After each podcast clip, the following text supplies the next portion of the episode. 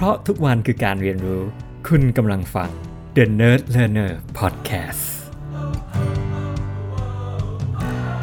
สวัสดีครับ ผมตีครับ ยินดีต้อนรับสู่ The Nerd Learner Podcast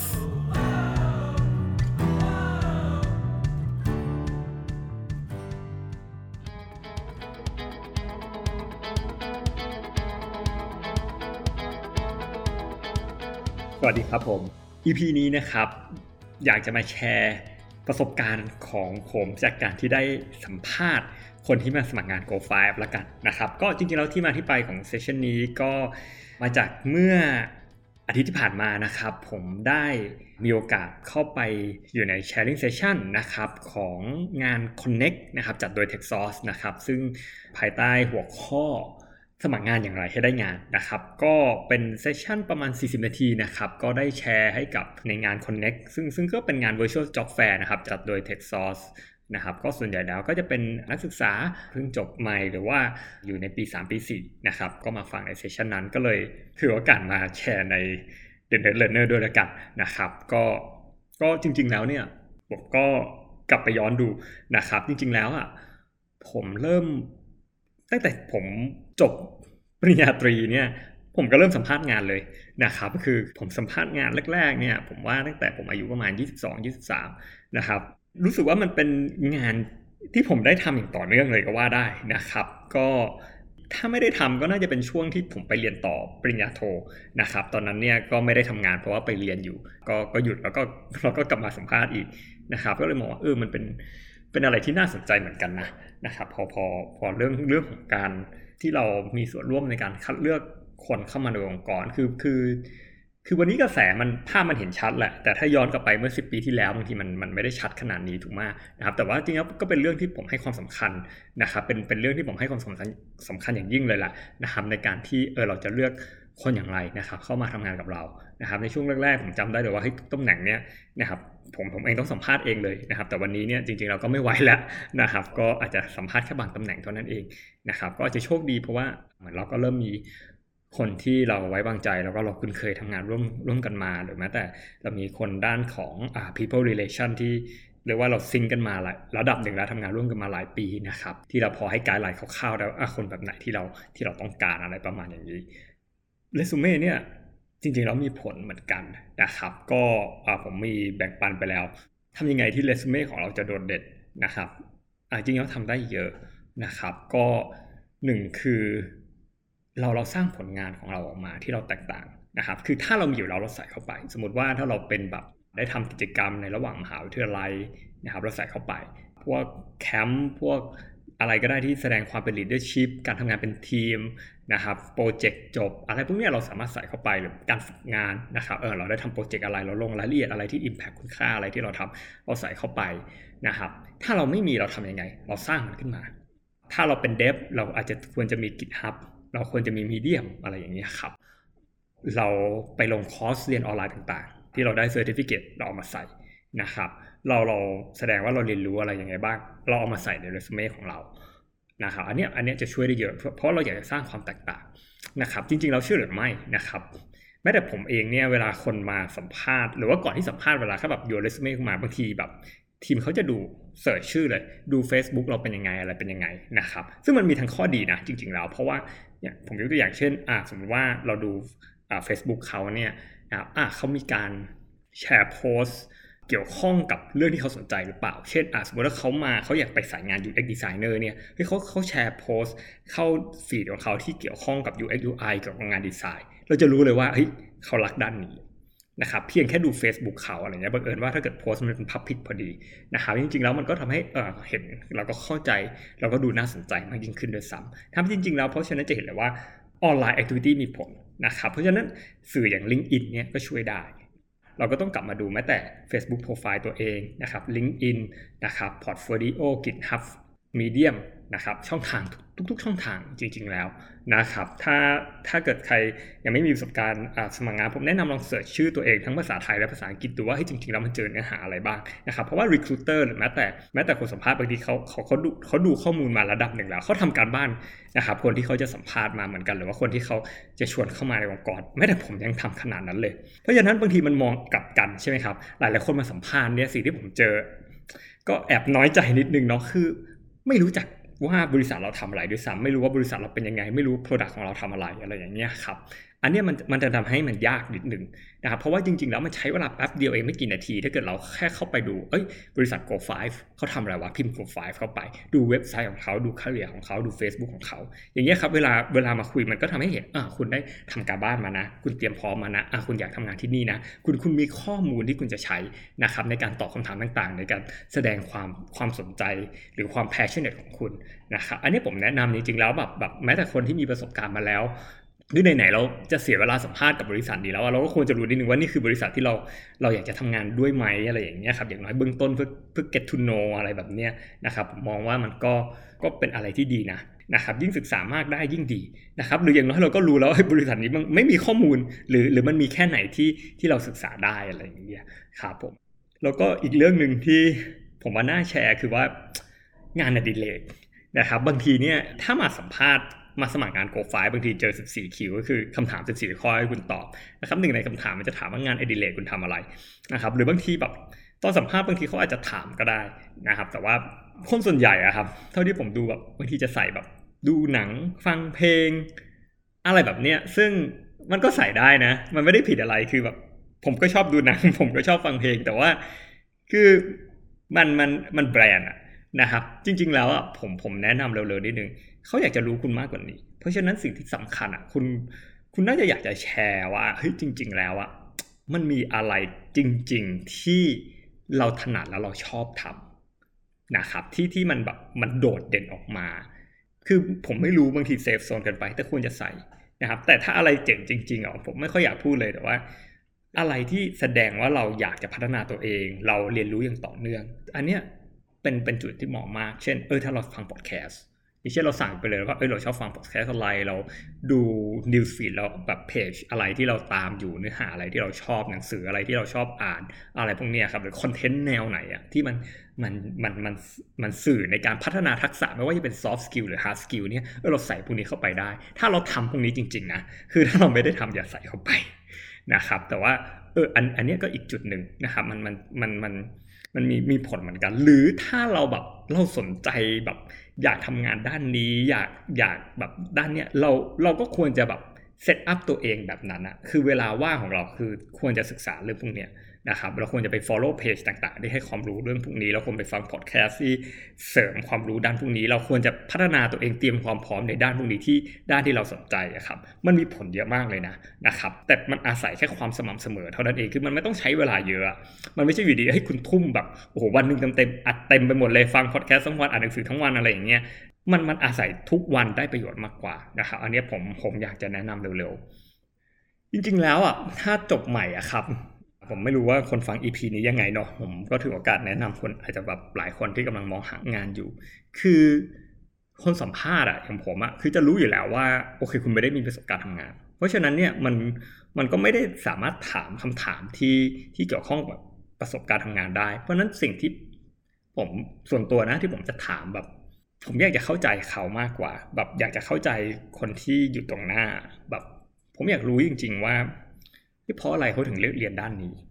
คือจริง ๆ แล้วผมมีแชร์เรื่องของอิกิไกไปในในเซสชันของของ Connect อันนั้นก็เป็นส่วนหนึ่งนะครับ เพราะว่าเพราะว่าผมอยากจะรู้ว่าจริง ๆ แล้วเบื้องหลังที่เขาเลือกเรียนด้านนี้เป็นเพราะว่าอะไร เราอยากจะรู้ว่าตัวตนเขาจริง ๆ แล้วเขาเป็นยังไงเขาเขาอยากทำอะไรกันแน่ เขาชอบอะไร เขาถนัดอะไรอะไรแบบเนี้ยนะครับ บางทีผมก็จะถามคำถามนี้เออเพราะอะไรคุณถึงเลือกเรียนด้านนี้ เพราะอะไรคุณถึงเลือกเรียนมหาวิทยาลัยนี้ วิชาอะไรที่คุณชอบ เพราะว่า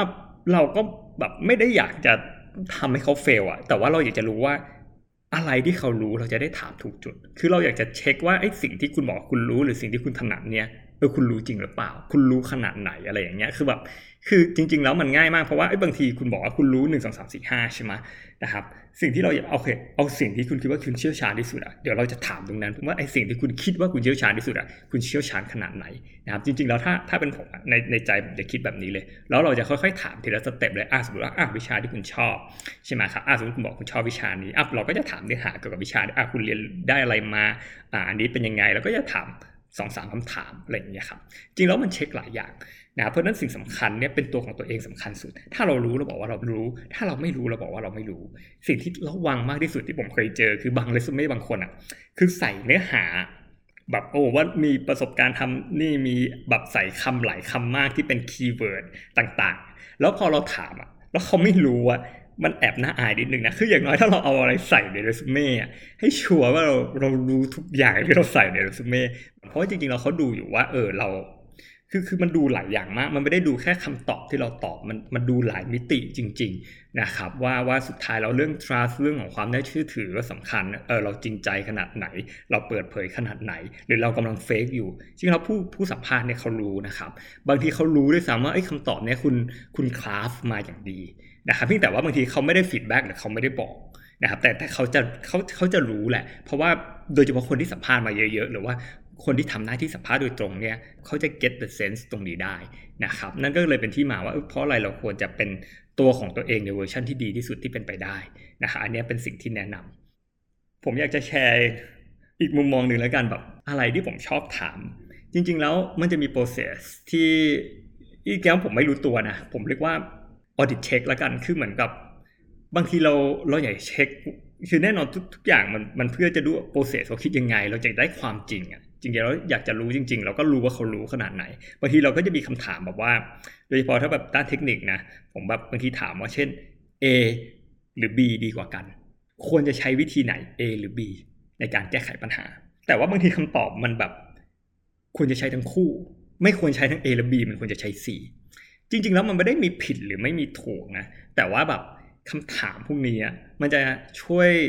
ทำให้เห็นว่าผู้ที่มาสมัครกับเราอะความรู้เขาอยู่ที่เลเวลไหน แล้วผมใช้ได้ผลเยอะมากเลย คือแบบมันมันช่วยช่วยเห็นนะครับว่าในหลาย ๆ มิติเลยนะนะครับผมอันนี้ก็เป็นอีกจุดหนึ่งที่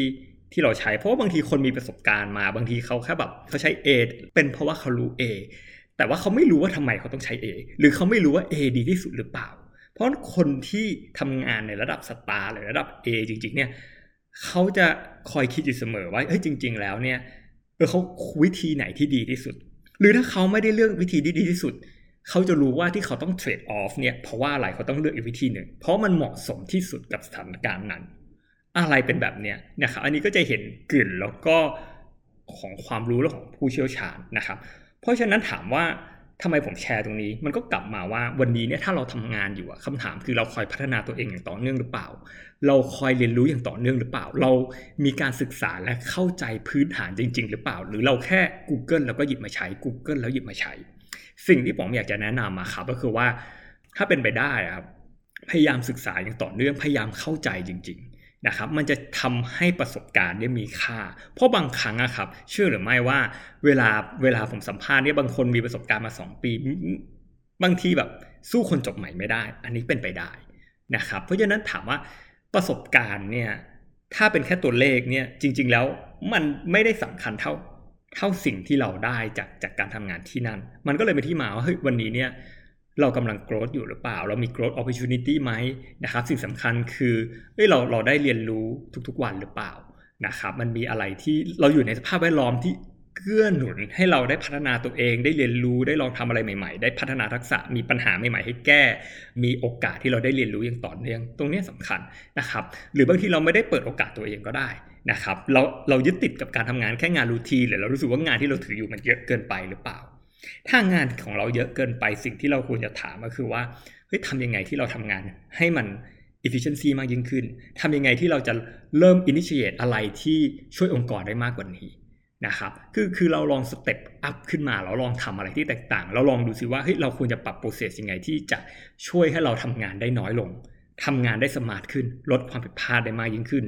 อะไรแบบนี้นะครับมันมันจะเป็นอะไรที่ดีมากเลย เพราะว่ามันจะ challenge ตัวเองนะครับแล้วก็ทำให้เรา ก้าวไปข้างหน้าได้ แต่ทั้งนี้ทั้งนั้นแน่นอนล่ะหัวหน้าคุณหรือว่ามันก็ต้องมีบรรยากาศที่มันเอื้ออำนวยนะครับถ้าไม่เอื้ออำนวยเนี่ยอันเนี้ยอันเนี้ยเหนื่อยหน่อยนะครับอ๋อแล้วก็อีกเรื่องหนึ่งนะครับ ที่ผมไม่ทันได้แนะนำก็ส่วนตัวผมคือผมมักจะถามอะผมว่าทุกคนจะเจอคำถามว่ามีอะไรจะถามไหมตอนท้ายๆอะไรอย่างเงี้ยครับถ้าถ้าอ่านตามไกด์ไลน์เนี่ยเขาจะบอกว่าควรจะมีอะไรจะถามเสมอนะครับผมส่วนตัวผมก็รู้สึกว่าจริง ๆ แล้วเราน่าจะมีอะไรถามได้ แต่ว่าสิ่งที่สำคัญอะเวลาถามอะถามในมุมมอง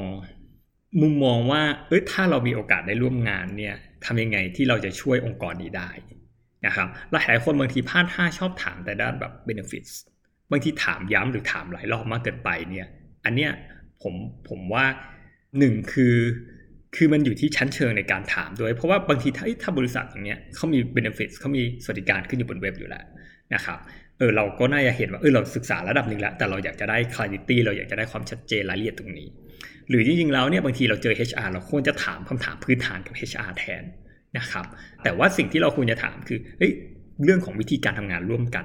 ถ้าคุณมีคอนเซิร์นอะไรถาม หรือมีอะไรบ้างที่เอ้ยเราสามารถเตรียมพร้อมเพื่อจะ เริ่มงานนี้หรืออะไรก็แล้วแต่ที่เป็นคำถามที่แสดงให้เห็นว่าเอ้ยเราเราสนใจเราจะทำตรงนี้ให้ดียิ่งขึ้น หรือว่าเออเราอยากจะถามเพราะเราจะรู้ว่าเราแมชที่นี่ไหมหรือทำยังไงที่อะไรที่คิดว่าเราแมชได้ดียิ่งขึ้นกว่าเดิม อะไรอะไรอย่างเงี้ยครับผมครับนะครับเพราะว่าจริง ๆแล้วเนี่ย energy สำคัญมากทำยังไงที่เราดูอยากทำงานอะ่ะ ดูอยากเริ่มงานดูมี energy ที่ดีอะครับ ผมผมว่าอันนี้ก็เป็นเป็น factor หนึ่งสำคัญเลยนะไม่ว่าคุณจะเป็นคน introvert นะครับเป็นคนที่ไม่พูดอะไรอย่างเงี้ยครับจริง ๆ แล้วมันมันไม่ได้ไม่ได้เป็นประเด็นอะไรนะไม่ว่าคุณจะมาสายโปรแกรมเมอร์คุณพูดไม่เก่งอะไรเงี้ยมันไม่เกี่ยวเลยเขารู้อยู่แล้ว คนสัมภาษณ์เขารู้อยู่แล้วว่า เอ้ยคุณมาโปรแกรมเมอร์คุณน่าจะสไตล์ introvert คุณเป็นคนเงียบ ตรงนี้เขาเข้าใจ แต่เพียงแต่ว่าทำยังไงที่ที่เราแสดงจุดตรงนั้นออกมานะครับ คือมันมาเวลามันมาจากใจเนี่ยมันเห็น นะเพราะนั้นการที่เรามาจากใจเนี่ยเออเราต้องรู้สึกเออนี่คงเป็นที่ที่เราอยากทำงานจริง ๆ นะครับ ซึ่งเราจะรู้ตรงนั้นได้ มันก็ย้อนกลับมาแหละว่าเราศึกษาบริษัทนี้มากน้อยแค่ไหนถูกไหมครับ ถ้าเราไปแบบแบงค์แบงค์เราไม่รู้อะไรเลย มันก็แบบมันก็มันก็เหนื่อยนิดนึงนะครับ ก็ประมาณนี้ล้วกันที่ที่ผมอยากจะแชร์เป็นเซสชันที่แชร์เร็วมากนะครับ ก็อาจจะเป็นประโยชน์นะครับสำหรับ หลาย ๆ คนนะครับถ้าเกิดกำลัง